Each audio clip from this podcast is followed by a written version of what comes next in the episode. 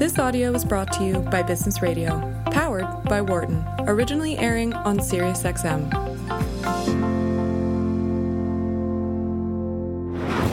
From the campus of the University of Pennsylvania Wharton School. This is Leadership in Action on Business Radio. Welcome to Leadership in Action, Sirius XM's business radio powered by our school, the Wharton School, University of Pennsylvania. I'm Mike Useem, Director of the Center for Leadership here, and I'm with my friends and colleagues, Ann Greenhall and Jeff Klein, who run the McNulty Leadership Program. Uh, we're doing this on Zoom, even though you're going to be listening to this without the Zoom video.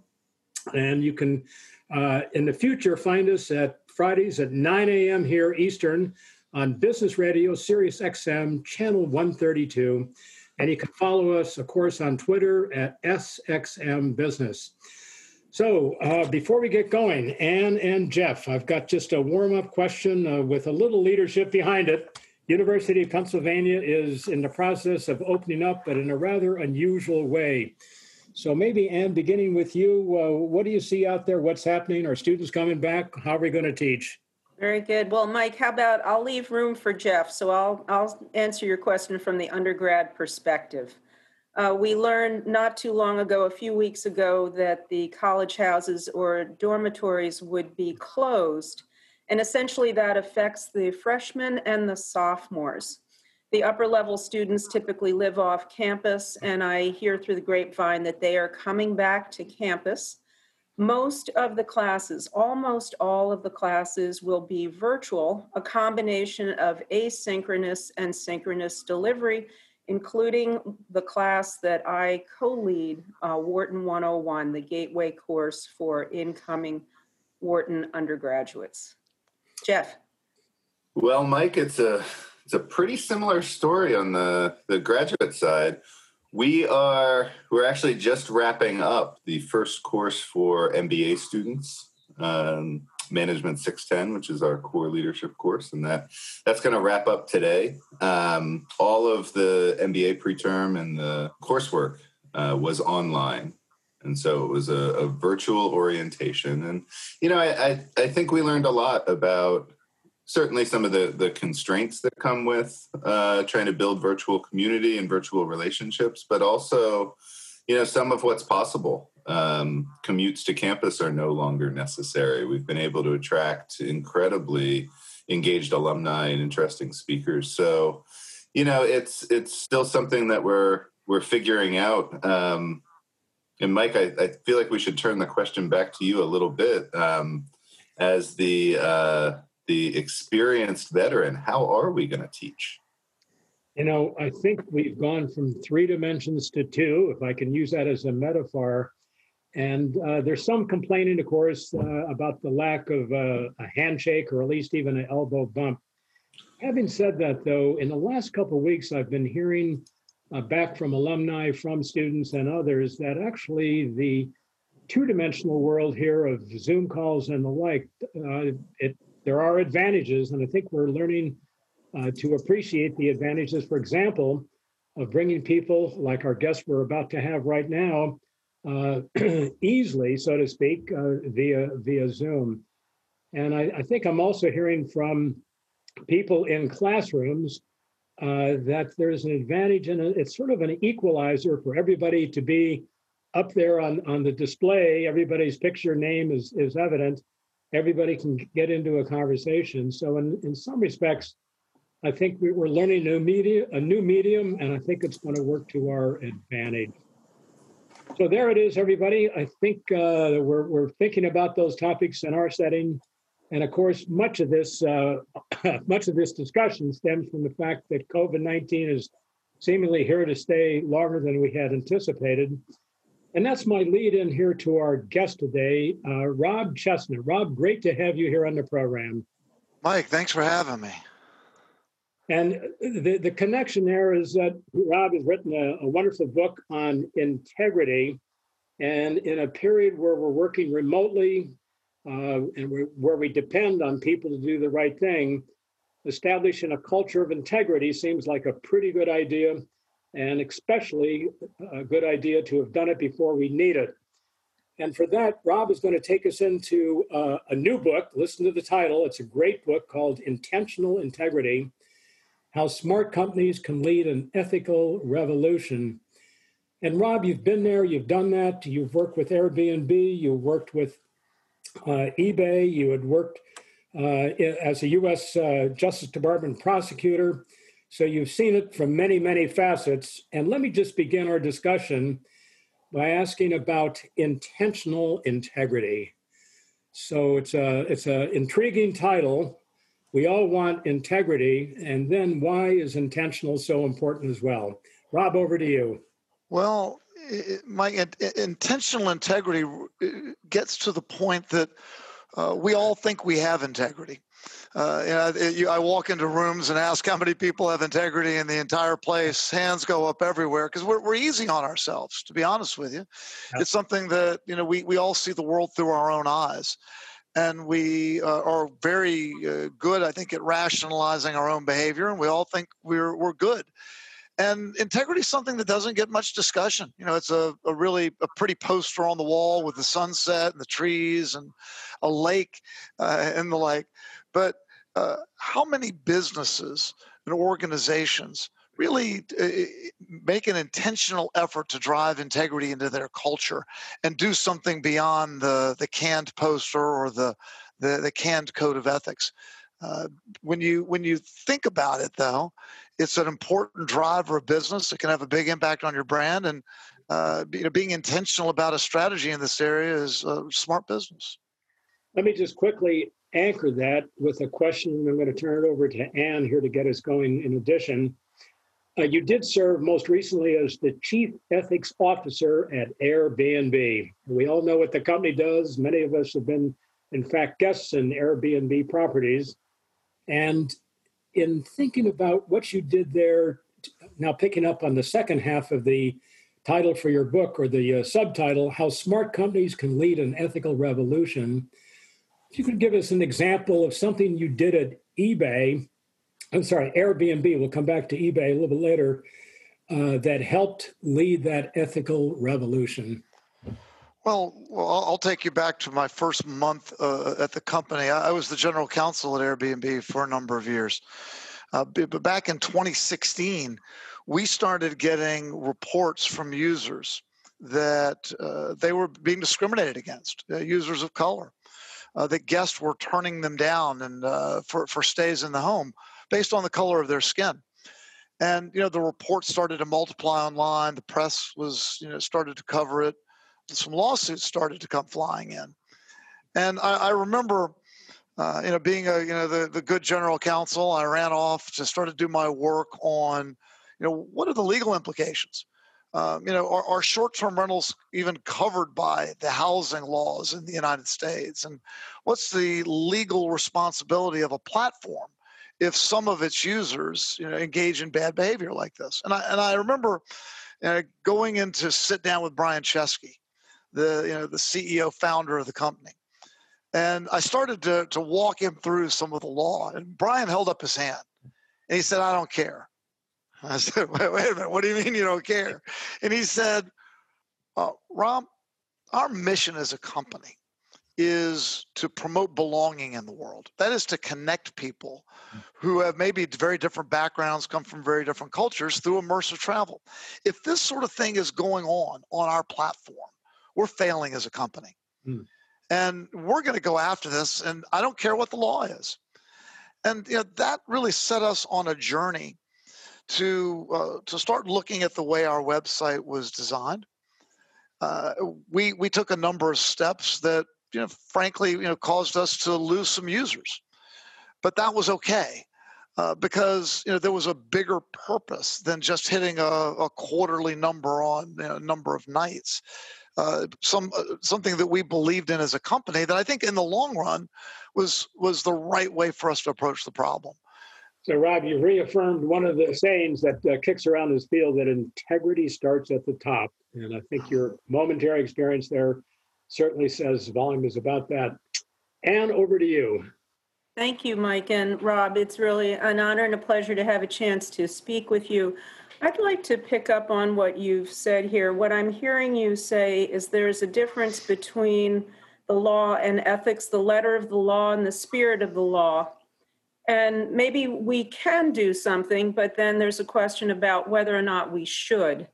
So, can you talk a little bit about maybe the pivot point for you? You're trained in law. What led you to embrace uh, ethics and integrity? Well, I think there's a big gap between uh, compliance and integrity. Mm-hmm. Uh, you know, compliance is your baseline. You know, you you you need to be complying with the law. But what I've discovered is that it's a lot easier to run a compliance program if you've got an environment of integrity uh, that is uh, sort of basic to your culture. And so if people are trained that you know we want to do the right thing and we want to act with integrity, that makes it far easier to uh, to run a compliance program and to stay on the right side of the law. And you know, frankly, you know, the law is often behind. You know, laws are often uh, decades behind the speed of tech, and so you know what what ends up happening is uh, companies that are just following the law and maybe even cutting some ethical corners there end up doing things that haunt them later when the world catches up with them. Uh, so you know what what I when I started on this this journey of thinking about integrity in companies, um, I I was watching Me Too, you know the Me Too movement, and also watching some of the things that were going on at Uber. You know, literally Uber is uh, you know just blocks from Airbnb's office, and it struck me I'd rather learn from other people's mistakes. And I, I, it, I really felt that the world was changing, that behavior that leaders and companies had been sort of getting away with for quite a while, uh, you know, they were being called out for it. And if, if I wanted to protect the brand and you know, guard against risk, and as I learned later, if I actually want to even drive more business, uh, a smart thing to do is to think about making integrity a hallmark of your culture because I think when you do that, that, that is one of the best protections against sort of a brand wrecking event. Uh, and, and also something I found that, that resonates um, far more broadly than I could have anticipated. You know, when I, when I started uh, this integrity program at Airbnb, I was afraid that people would say, oh, you know, there's this old lawyer is trying to impose morals on me. The, the reaction I got was quite different.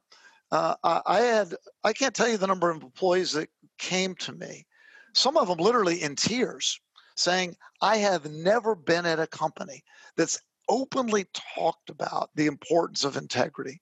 You have no idea what it means. Yeah, I, I had a woman who came to me during after one of our orientation talks, and she said, "Rob, I was uh, I uh, worked for uh, three years at this large tech company in Silicon Valley that everybody knows, and she said that my boss kept propositioning me constantly wouldn't let wouldn't let it up and she said i had to leave my job because i didn't think my company would do anything about it she said today's my first day at my new job to have a leader come into the room during orientation for new employees and talk about this sort of stuff directly and how it's not going to happen at our company. That's not the way that we operate. She said, You have no idea what it means to me. Great. So I'm going to let me break in for go a second. for it, Mike. Uh, Rob, I just need to remind everybody that this is Leadership in Action, Business Radio, Sirius XM Channel 132. I'm your host, Mike Useem. I'm here with Ann Greenhall and Jeff Klein, and our guest today is Rob Chestnut, author of Intentional Integrity How Smart Companies Can Lead an Ethical Revolution. And pick up where you were, and oh. Jeff. Very good. I, I, will be brief. Just simply to comment, Rob, that I'm hearing a couple points in your uh, example in that, and one is reinforce Mike's earlier point that integrity starts at the top, very important, and that integrity is a matter of uh, the behaviors and interactions with employees, with customers, with stakeholders, broader stakeholders, and you mentioned Uber, and that makes me think regulators as well. So, how we behave in our relationships with all of those uh, stakeholders really, really matters. How about, uh, let me pass the baton to Jeff so he gets his voice in here. Well, thanks, Ann. And uh, again, Rob, thanks for being with us today. I want to stay on the same thread here and, and really ask you to talk a little bit about, um, you know, certainly integrity starts at the top, but and, and I appreciate your points around, you know, you arriving personally at, at new employee orientation to to reinforce the values. Um, I know at Airbnb you had four explicit core values. Um, how do you help employees? translate those values into behaviors. Um, well, you, yeah, that's a great point, and I think uh, one thing I learned sort of in the journey of writing the book is that you know, there's some science behind this. I, I, spent some time with Dan Ariely at Duke University. You know, he's a behavioral sure. scientist who's done a lot of work in this area. Um, specificity is critical. You know, uh, silence and ambiguity are the enemies of integrity. So you know you, you can't say do the right thing and then say, well, thank goodness we've now addressed this.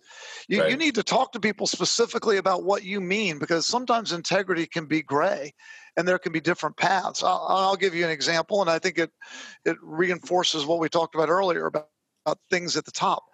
Uh, you know, when I was working on a, a, code of ethics, you know, a fundamental rule for me is you can't have anything in the code of ethics unless your top leaders sign off on it because the worst thing you can do is make a rule that your top leaders aren't going to follow. So I walked into an executive team meeting one day and said, uh, look, looking around at the world and what's changing, uh, there's a there's a lot of, of, issues around senior leaders at a company engaging in romantic relationships with employees at the company. I said this is only going to get us in trouble. So I, I said to everybody, "What do you think about agreeing on a rule that says members of the executive team will not engage in any romantic relationship of any kind with any employee or vendor, consensual or not. And we just agreed that we're going to take that off the table. And you know, there was silence in the room for a minute. And you know, one of the folks in the room said, "Oh, Rob, we're all in relationships or married anyway." And I said, well, "Judging from what I'm reading, that doesn't stop people. So, what do you think?" And we actually went around the room. We all looked at each other in the eye, and everybody said, "I'm in." Now that meant that we could go out to the employees. You know, I'm, I'm, sure it didn't break a lot of hearts, but we could put in our code of ethics. Look, members of the executive team aren't going to go there, and if there is an issue, the the executive team member is the one who has to face the consequences. Uh, and and and then from there we could we added two more corollaries, and that is managers cannot enter into any romantic relationship with anyone in their span of control, even mm-hmm. consensual. And then number two, for anyone else, there's an ask out once rule. If if you're not covered by the executive team rule or the management span of control rule, you can ask someone out one time.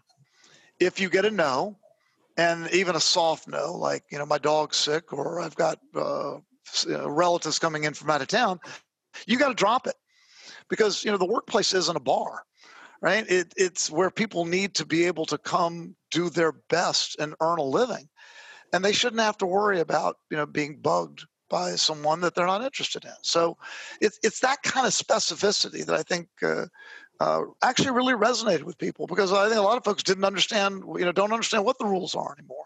You know, can you hug anybody at work? Right? Can you? Right.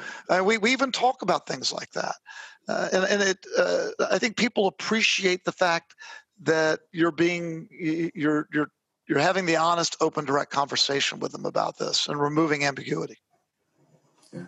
Rob, in in the book, you uh, you introduce a series of of code moments, which are situations um, we'd call them you know case studies uh, in the university environment that have um, that have a lot of nuance complexity to them? How, how do you suggest a, a reader uses the code moments? And, and more importantly, how can organization use their own organizations use their own code moments to reinforce their integrity? The great thing about the code moments is that they, they aren't wild hypotheticals. You know, and, and the great thing about the world of uh, ethics and integrity is that the world gives you examples every day. Uh, and you know the, the, the code moments they're sure they're nuanced, but uh, that's not unusual. Uh, the, the, these sorts of issues crop up all the time in business. So what the code moments are a fun way for people to stretch their mind a little bit and really think about problems. And and uh, I've had a number of people write to me and say, you know, Rob, I never, you know, you, you discuss the your your examination of a code moment. I never thought about it that way, and so I, I think it's they're they're great exercises for uh, helping prepare you for your own code moment. I, I tell people at Airbnb during orientation, you are all going to have integrity moments when you're at the company, which surprises everybody. I think a lot of people walk into the room and think, well, I, am a good person, I've got integrity. So it's, uh, I don't really have to worry about this. I don't have to listen to this. And what they fail to appreciate is that we are confronted with integrity moments at work on a regular basis. And the question is, can you recognize them? Can you uh, understand that there are you know, ethics related con- you know, consequences that, that, are raised in these in these sorts of things. I I love I, I hate it when I talk to a company that says, "Well, you know, Rob, we don't really have any any ethical issues in our company. We've got we've got a hotline, and we never we hardly ever you know get any complaints." and, and my response to that is, "That's the first sign of a problem," because you know I love a company that is very engaged, that's consistent, you know, that's raising issues, you know, on a regular basis, asking questions. Uh, I, I think that's an environment where you're less likely to have a problem. That's great. Mike, back to you. So, Rob, we're going to take a break in just a couple of minutes, but I wanted to pick up uh, where we just were on this issue of how you get the message out, especially in larger firms where you're not going to meet many of the employees for starters. But maybe even more importantly, in the case of eBay and Air, Airbnb, you've got sellers at eBay, you've got home letters uh, in large numbers at Airbnb, at, at uh, Airbnb and beyond. So if you think of the metaphor of the of the stone dropped into a pond, the, the first wave that goes out, that is the inner circle there at the top, they get it. But how do you ensure that as as those circles spread out and reach home letters and maybe sellers on eBay, that they also get the point? And it's two, to me, it's two issues. One is it's a large number of people, and number two, they're pretty far away from you personally. So, question is, how do you get that um, intentional integrity into the minds of the sellers and the renters? Well, that's that's a challenge. You know, it's one thing to walk into the executive team meeting and look around the room and come to an agreement about how you're going to treat a particular situation.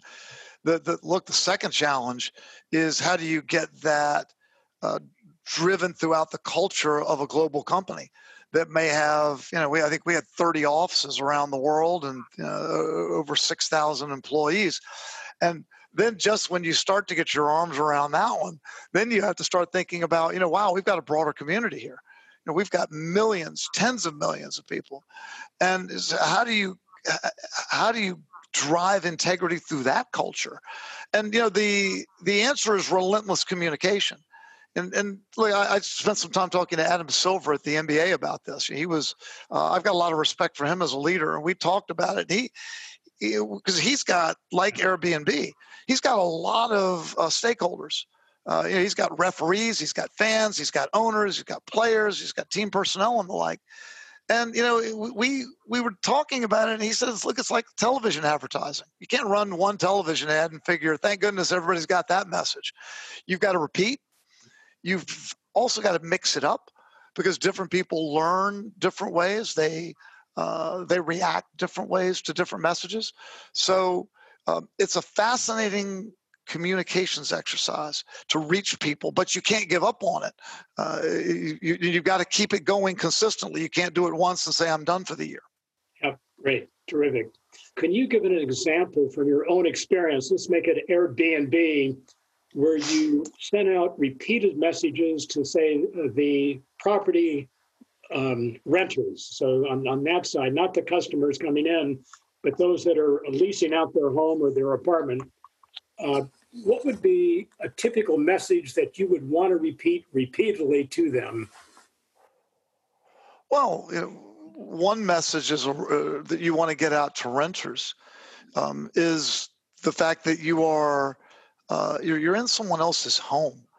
And that's a special that's a special trust. You know, look at look at airbnb's in the trust business right? It's we're in the business of helping two strangers feel comfortable to the point that they're going to be sharing uh, a, a place to live together. So, one great message is you need to respect the not only the place that you're staying, but the fact that they may be located in a community and in a neighborhood that deserves respect as well. So, you know, we're, we're messaging people about parties, about noise, about the fact that you might be on vacation uh, and you may want to kick back and relax. But there's something about Airbnb. You know, the beauty of Airbnb is that you're you're living like a local. You're mingling with people who are uh, in local communities. But with that comes an obligation. And so that's the, the kind of messaging we want to get out to people. You know, Rob, I, I think if, if we approached most um, most CEOs or most executive teams, they would all be in support of living a living a life of integrity, living a career of integrity. How would you suggest that they kind of track or measure how they're doing? Um, it, it's a hard it's a hard area to get assessment in, and I, I wonder what advice for for executives and, and for anyone in an organization that you'd have about you know kind of creating the the scorecard or the report card that that lets you know how you're doing. Sure i think you know you you do what you measure uh, in business.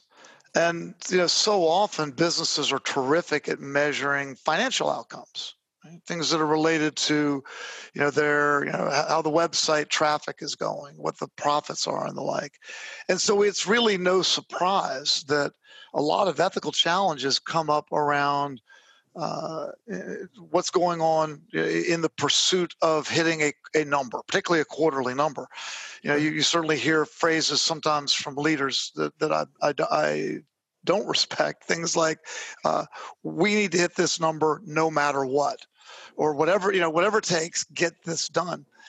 And what i like to see is a, a more nuanced approach to what you measure. You know I, I, your financial measurements are obviously really important because your investors are critical stakeholders but uh, i think as we're all recognizing there are other stakeholders that you you need to to be working with if you're running a business. So um, I love to see a scorecard that that recognizes those stakeholders and measures their health. Mm. So you need a you need a scorecard that measures the health of your employees. And you look at Airbnb, you know, we actually had measurements. We we were you know, you know Brian was a big believer and still is a big believer in the stakeholder uh, principles. So mm. he you know we recognize that we have investors, employees, guests, hosts, and communities. And you know, if any one of those stakeholders is not successful, then we're not successful.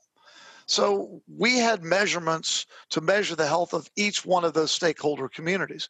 And we actually have a board that holds us to it. And the board gets those reports.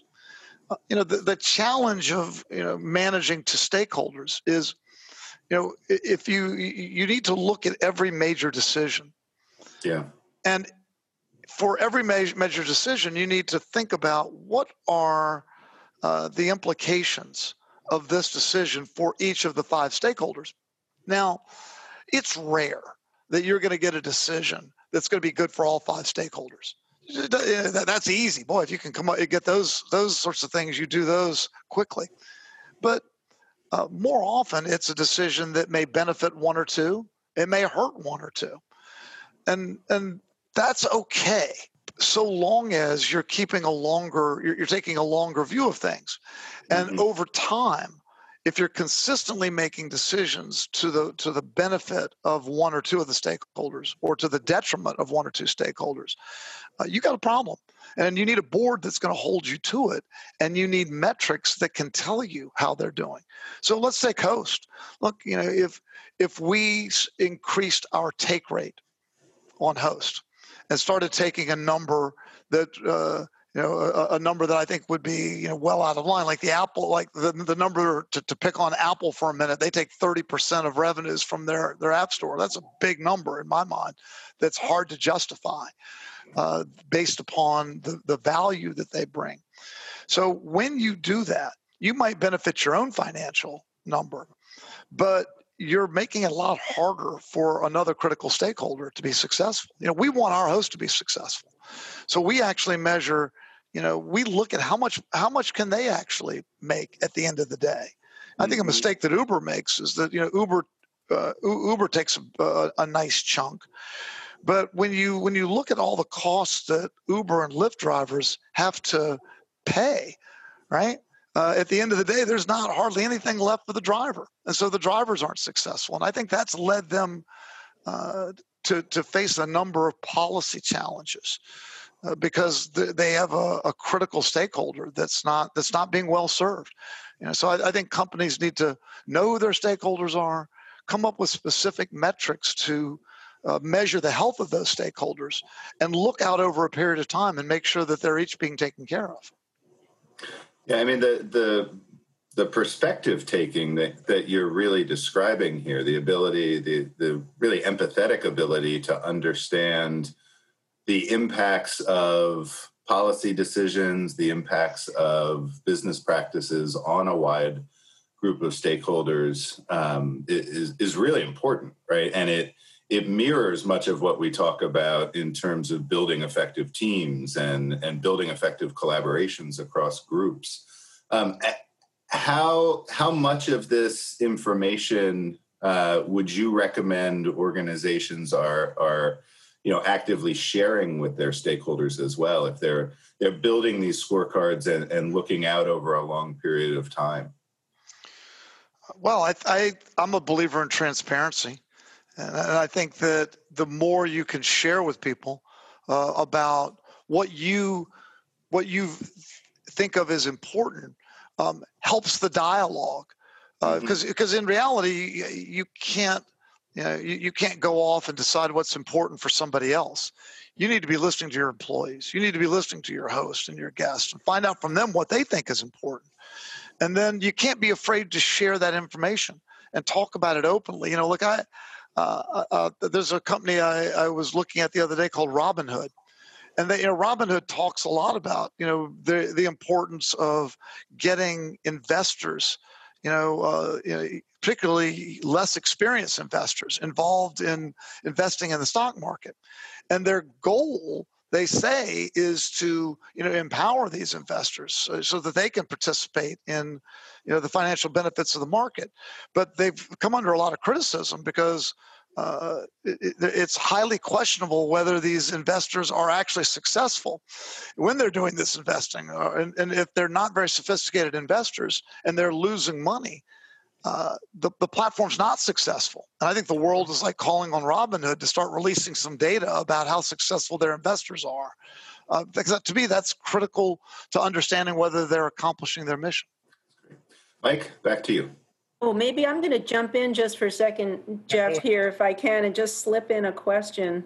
Um, Rob, can I just take this in a slightly different direction? You've been talking about data and metrics. Can you talk a little bit about the science of integrity? it was interesting. You know, when I was talking to Dan Ariely about these things, uh, you know, we had started uh, our integrity program at Airbnb. And I was really surprised to find out that there was actually some science to back up some of the things that we were doing because it was entirely accidental on our part. Um, you know, Dan does uh, an interesting experiment that that demonstrates uh, a, an important point around uh, integrity. Again, we we all think we have it, and I think you know, particularly coming from a federal prosecutor background like I did, I think my initial reaction around integrity was, well, you know, most people have integrity. There's some a few bad apples, and all we got to do is just find those bad apples, hopefully weed them out during the interview process, and, and we're going to end up having integrity. It, it, turns out with the science, it's a lot more nuanced than that. He, he, he uh, Dan fills up a room with, with uh, people and hands them a sheet of paper with filled with math problems. and he says, all right, do these math problems. I'm not going to give you enough time. Uh, when I say stop, stop. And so people take the math problems, they start working on them. Dan says stop. He then says, come to the front of the room and one by one, stick your sheet of, of paper where you've been working on math problems into the shredder. And then head out the door and tell the proctor how many problems you, you finished. Right? And the proctor will give you a dollar for every one that you you tell them you finished. So right, people people head out, and I had they do the problems. They go to the shredder, and then they head out the door. But what Dan doesn't tell them is that he's modified the shredder a bit. The shredder only shreds the outer edges of the piece of paper, so he knows exactly how many problems everybody's done. And fascinating. What percentage of people lie under those circumstances? Right? Um, right. And Dan's done this problem with tens of thousands of people all around the world. Uh, race, socioeconomic background, gender, it doesn't matter. 70% of people lie. Right? 70%, pretty extraordinary, right? And uh, most of them don't lie by a large margin. They, they do what he calls fudging. Uh, people tend to fudge a bit in their own self interest but they'll fudge only as much as they can do it and still feel good about themselves. Mm-hmm. Right?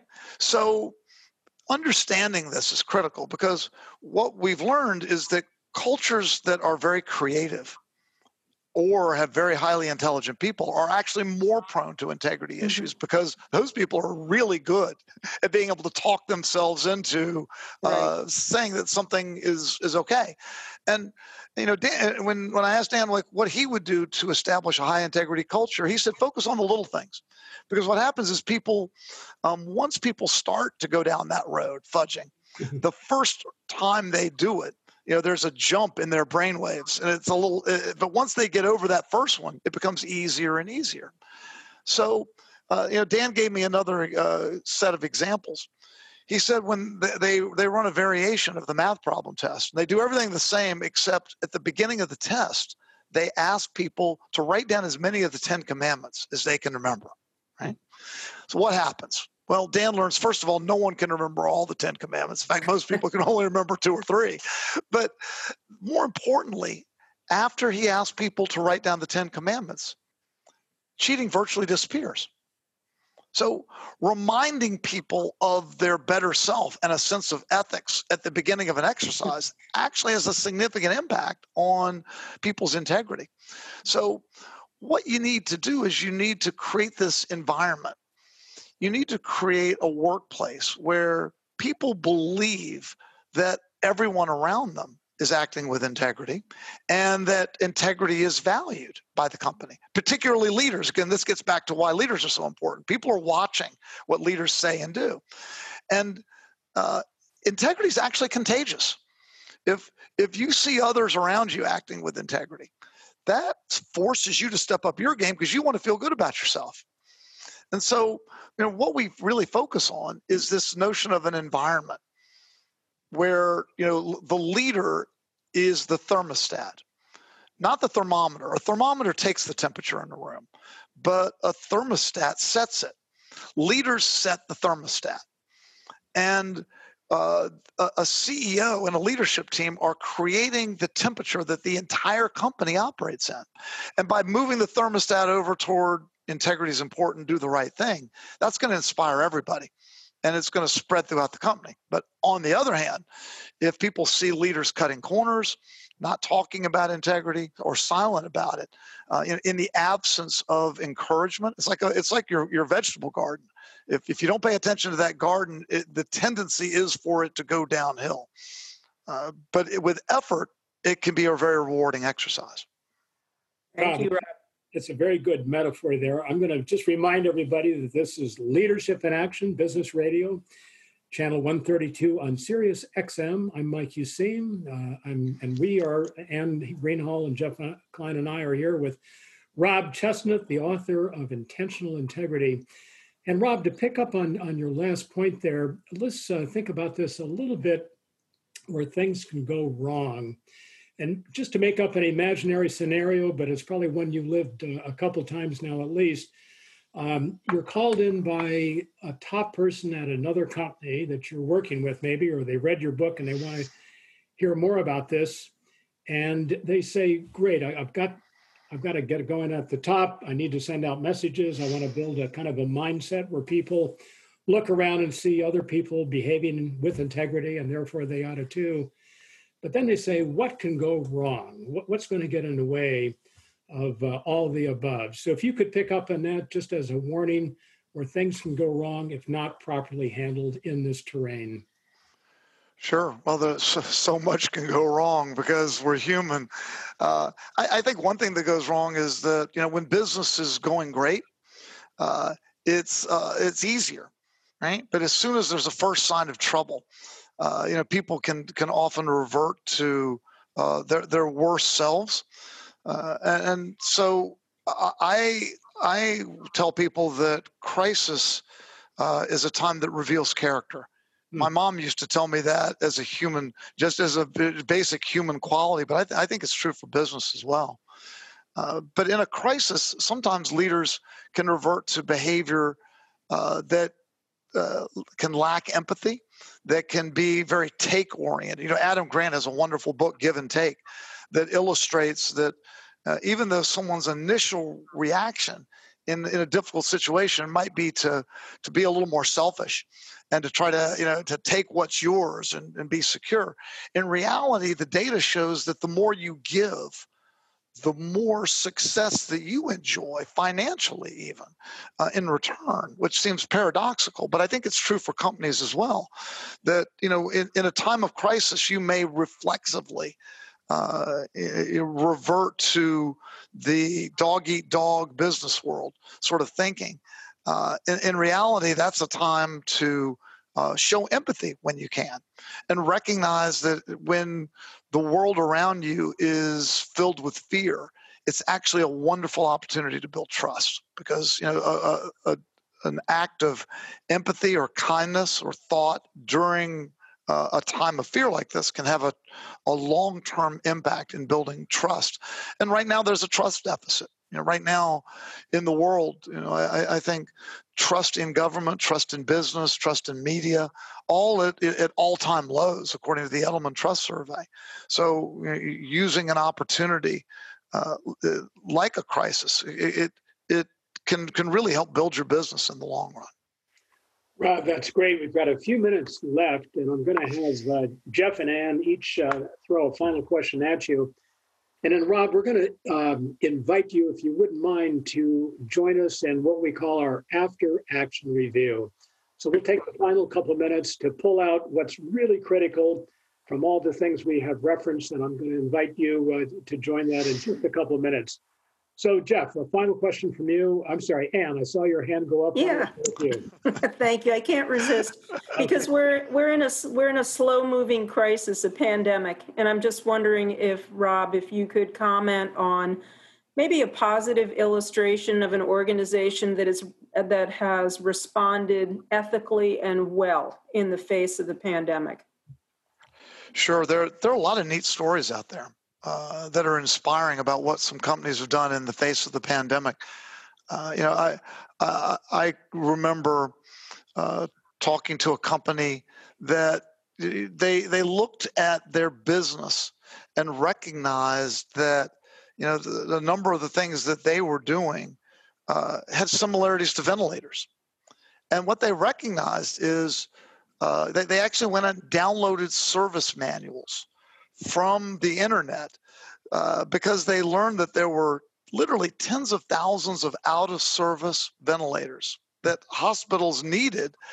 But you know there was a uh, when there was a ventilator shortage people were talking about how can we build ventilators and i think they recognized that well by the time somebody can can get production going uh, it's too late.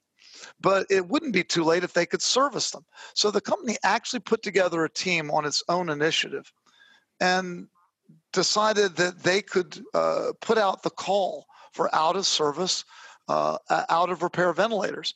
Uh, their first weekend, they, they took on the project. Uh, they got a dozen ventilators back in service. And then they set up one of the company's production lines that wasn't being used because of COVID and could actually service 100 a week. So they, you know, they, they did this not because there was money in it, but because they recognized that they had talent uh, and they had the ability that a lot of other places didn't have. And that they can make a difference in the world. And I think you know, you know companies that that look at what they've got and and, can recognize that they can make a difference. That, that what they did inspired their employees in ways that they would never otherwise be able to do. And I'm sure they're going to get a number of benefits in the long run from what they did there. Uh, but that's a great example of you know, look, we need companies to step up and, and help solve some of the big problems in the world, and uh, I admired that. Thank you, Jeff. Thanks, Anne. And you know, it, may be in the spirit of the after action review that we're we're about to launch into here.